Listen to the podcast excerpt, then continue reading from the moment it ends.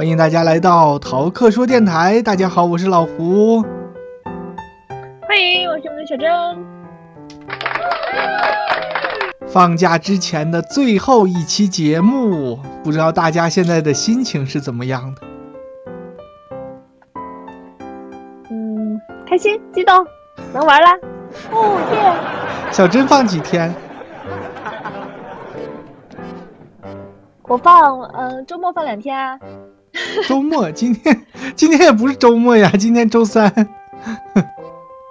对啊，就从这周末嘛，六日的时候放两天呀。好，所以长假跟你没什么关系。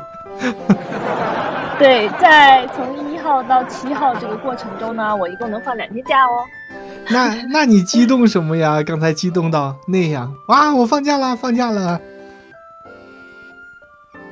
就别人放假了呀，替他们高兴，有大爱。不错不错，国际主义精神。晶晶就说 早上就不堵车了，然后利米阿浪说价钱的状态就是精神涣散，happy，然后然后不到三点他就撤了。哇，利米阿浪说中午特意吃了一碗碳水。啊？对，今天还奖励自己，因为他给我发来着中午吃的一碗那个肉燥面吧，也给我发了担担面，是不是？应该是担担面。嗯，我当时就给他讲说，整整个照片里头最吸引我的地方就是那一碟，呃，小咸菜，那种咸菜的类型是我特别喜欢的，尤其是再加一点醋和加一点油辣椒，哎呀。就酸辣什么都很好吃，酸辣萝萝卜嘛，你不会腌吗？那个蛮好腌的。不不会，我我腌了给你寄过去。你又化身厨神了。就把那青真的不会青萝卜或者是白萝卜切成条，然后关键来了，买那种泡椒 倒进去就行了。还是不太会啊，这够简单了呀！白萝卜知道，它还有那个什么的，它还有白菜还是嗯生菜之类的东圆，好像是圆白菜之类的东西。对呀，一样啊！你就把这个白菜洗干净，放进去，然后买一个泡椒倒进去就行了。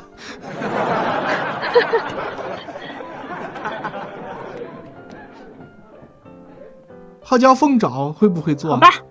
把鸡爪子洗干净、煮熟了放进去，买一个泡椒倒进去就行了。因为我之前，我之前见过一个朋友，他是试图想要做泡椒凤爪，他在这里的超市买了一些凤爪回去，最后就把那一爪，呃，最后的结局就是他把那一锅凤爪全倒掉了，因为太麻烦了，他根本就洗不干净。这里的凤爪就处理，我们买到的时候处理的那个状况，嗯，没有国内处理的那么好。哎呀，我没有这个烦恼，我不吃凤爪。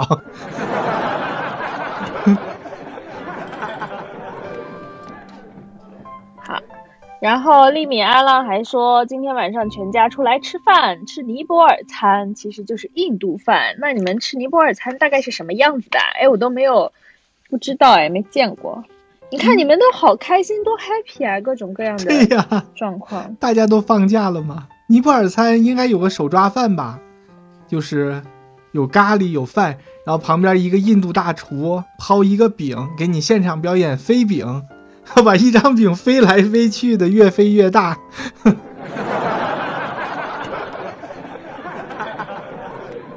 一般那样的其实我是有点心存芥蒂的，就包括印度的这种抛饼，就普通的那种就算了，它有的时候要抛一一两米那么长，就在天上飞着，还有那种。海底捞里不是有抻面吗？拿一个面就到处那样的抻着，我就很怕它碰到这个地上。你不碰到地上，碰到人身上，甩在桌子上，那都挺尴尬的呀。毕竟它是一个吃的东西，不能想，不能想。好吧，不能问，不能问，不能想，不能想。不是有一家兰州拉面开到国外了嘛说结果每天都引来大批的人围观就看人家这个拉面的手艺 在门口像中国功夫一样。网友就说哎呀又解释不清了中国人人人会功夫这个事儿。我这两天沉迷于看呃百变大咖秀。哦你又看过去的。然后就发现对，二零一四年的嘛，就发现哇，有现在很火，当时的，比如说李斯丹妮，当时也经常去上百变大咖秀，哎，哇，那当时他才多大？我以前只是听过他的，哎，他现在今年三十嘛，当时就是二十四嘞。他都三十啦。要不然怎么去上《乘风破浪》呢？哦，《乘风破浪》的定义你忘了？三十加的姐姐。对对对，那人家心态好，就像二十二十的。对，然后，嗯，我一我倒是以前一直都知道他的名字，因为他的名字比较奇怪，所以就都一直知道。可是我一直以前，嗯，仅限于知道名字，不认识他这个人。但是，现在自从认识以后，再回头看他当时的节目，哦，原来他当时就是这样的性格，就很活泼。我一直以为她是好声音出来的，但是人们说好像之前是超女、快女，嗯，快女。哦，对，超女说错了。啊，超女，超女，他们那一届超女除了她全军覆没，哦，就是悄无声息。嗯，选秀这个事儿毕竟过去了嘛，就现在都流行的是组团唱歌，唱歌也过去了。现在最流行的是组团，去年最流行的是演员的诞生这样的演戏，它每年都有一个生态的，所以说歌手撑到现在就挺不容易了呀，撑到今年才关。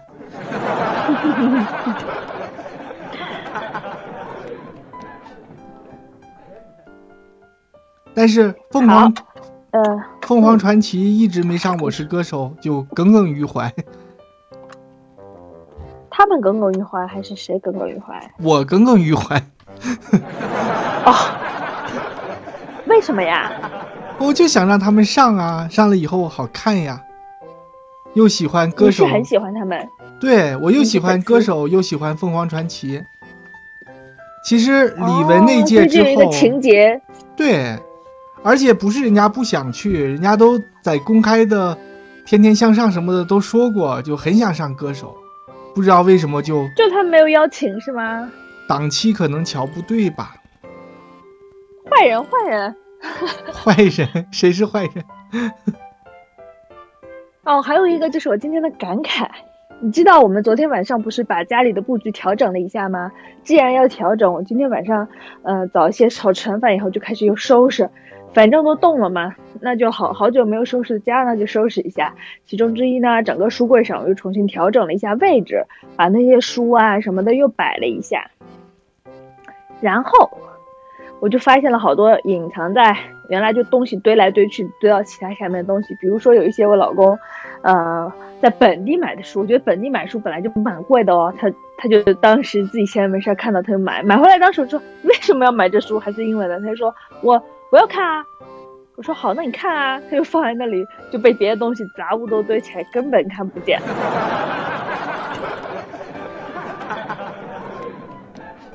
然后我今天晚上就又跟他讲这个事情，我就说，你看，你看，你这书买了，我说你不看，你非要看，是不是？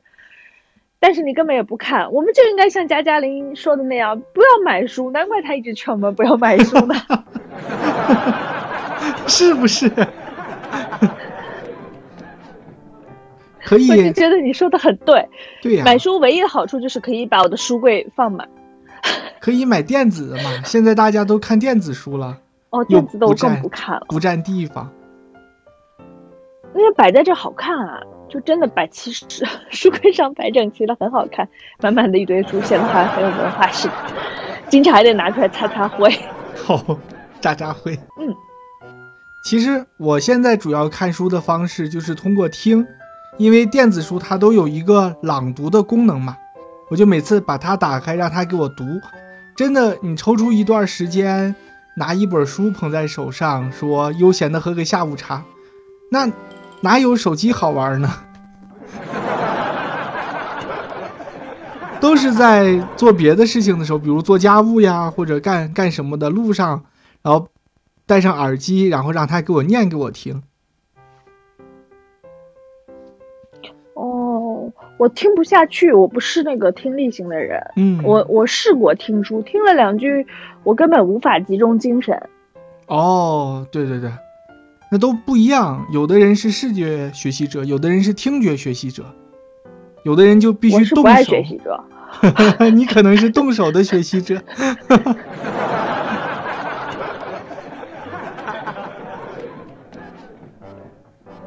所以那个老罗他们的逻辑思维，哦，应该叫罗胖。要说老罗，你会以为是那个说脱口秀的。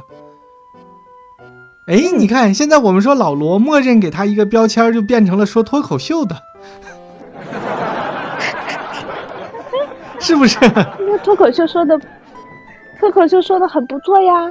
就在潜意识里，就嗯，毫无障碍的就说出来了，说脱口秀的。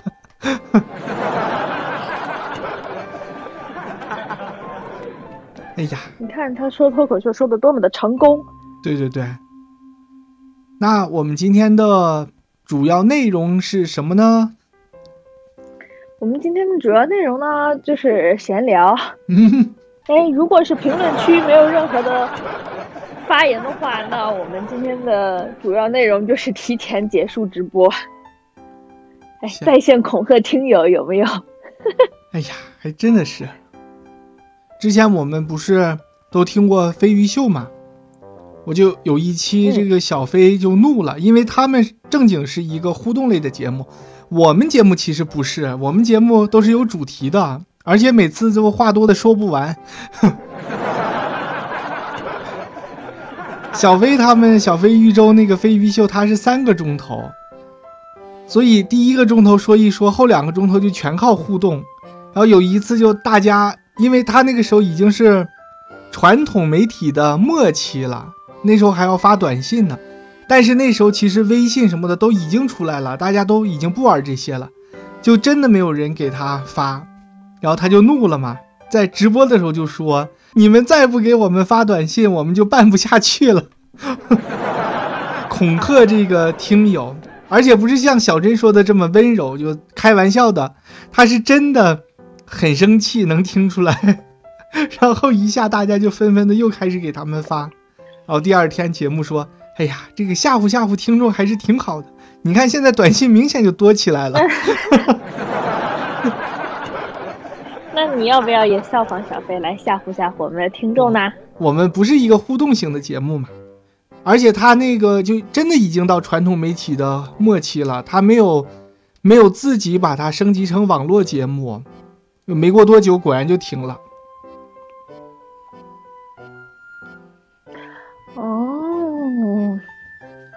那原来是这样子，那个应该是我们听的最早的一个播客节目了吧？应该是我们两个的播客的启蒙。嗯，应该是吧？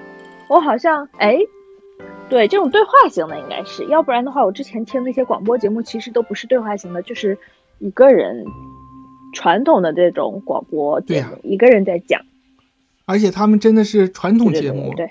他这个是属于脱口秀，还真的是 talk show，飞鱼秀。哦，对，他也叫秀哦，他也叫秀。哦，对，我们叫说，我们叫说。逃课秀，我们是。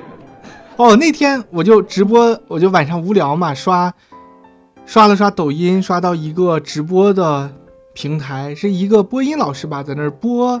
网络小说就他每天都在播，因为他不是只播，他还录，他就把这个录的过程播出来，当做直播。然后我就进去了，进去了就互动了两句，点了个红心什么的。然后他就说特奇怪，哎，加加林逃课说电台，什么叫逃课说？你们是学生吗？对，开始听到这些也都是啊，所以你看，我后来忘了我们为什么叫逃课说，我还问你嘞，是不是我们现在应该叫逃班说？逃班说，关键没有逃班这个词儿呀。对，因为都已经大了呀，不上学了。逃班说，当时是有一个双关的意思，因为小珍同学还在留学嘛，就逃课来录节目，再外加一个谐音，现在就真的只有谐音，只剩谐音了。现在就只能逃课说了，不逃课是说不了的。只能逃课说了。嗯，本来我们计划的主题是什么来着？是说这个国庆和中秋小长假之前，大家欢呼雀跃的心情，就是想问问大家有多开心，有多高兴。结果上来一问小珍，对，你不放假。然后，然后我就心凉了半截儿。我说这个话题可能互动不下去了。我替大家雀跃啊，主要是大家不雀跃，然后我就，嗯，替你们分享不出来很多东西了。大家雀跃了，就说很互动的。翘班的翘班，吃饭的吃饭，早退的早退，迟到的迟到。看来，看来我们这个假期对于广大的。嗯，员工来说是个好事儿，对这个企业主并不是什么好 好消息。也不算吧，那有可能企业主就各大老板们号召员工加班呢。加班得给加班费，现在谁那么傻，像咱们当初那样的就死命的给人家加班，然后不求回报。那我们以前嗯上班的时候有长假吗？有长假，我都不记得。那个时候已经开始有这种黄金周的概念了，有有有有，五一、十一都有。那我们放过吗？放过呀，这是国家法定假期。失忆了。没事儿，习惯了，习惯了。刚开始的时候还有一点惊讶，说：“哎，你真的不记得了吗？也就前几年的事儿嘛。”现在已经习惯了。好。哦，对，前几年是是是，谢谢你替我 圆这个场。开始以为我是装的，是不是？没有，就是有点奇怪。你怎么真的记不住？现在就不奇怪了，你是真的记不住。你你知道原因的是吧？不知道呀，什么原因呀？你你没有练那个原因就是记忆力大法。对啊，对啊，你看，我就说你知道原因呢。啊，我们今天练过记忆力大法。我们今天这期节目好水呀！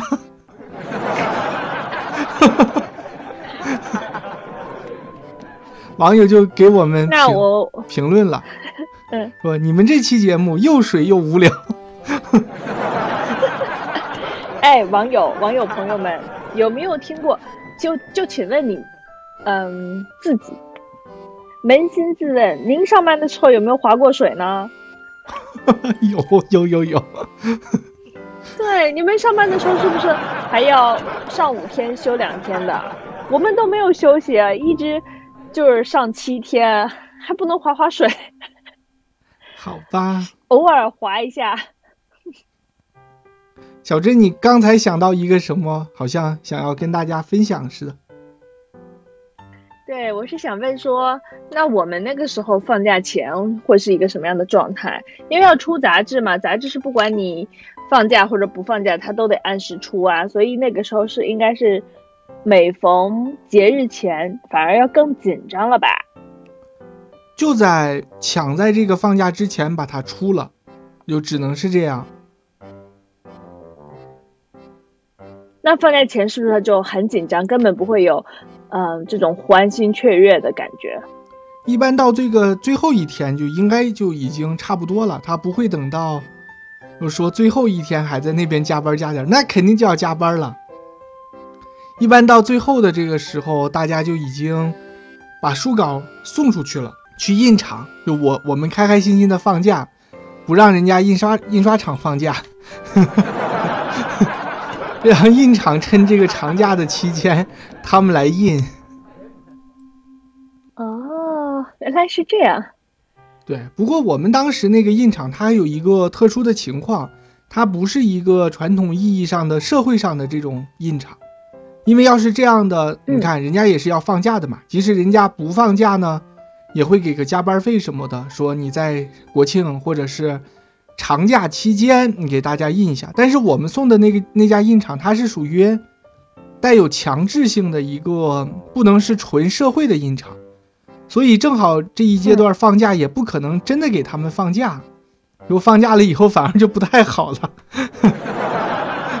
所所以既然也不能放假，那就还是继续干活吧，还能挣点外快呢，也挺好。你还有没有印象？每一次放长假的时候，你都会干些什么？哎呀，像我这种人，一般就是在家宅着。那我们今天就聊到这里吧。好好好，那就感谢大家的收听，我们明天见啦，拜拜，拜拜，期待我们明天的国庆七天乐第一天。明天是什么？我和我的祖国。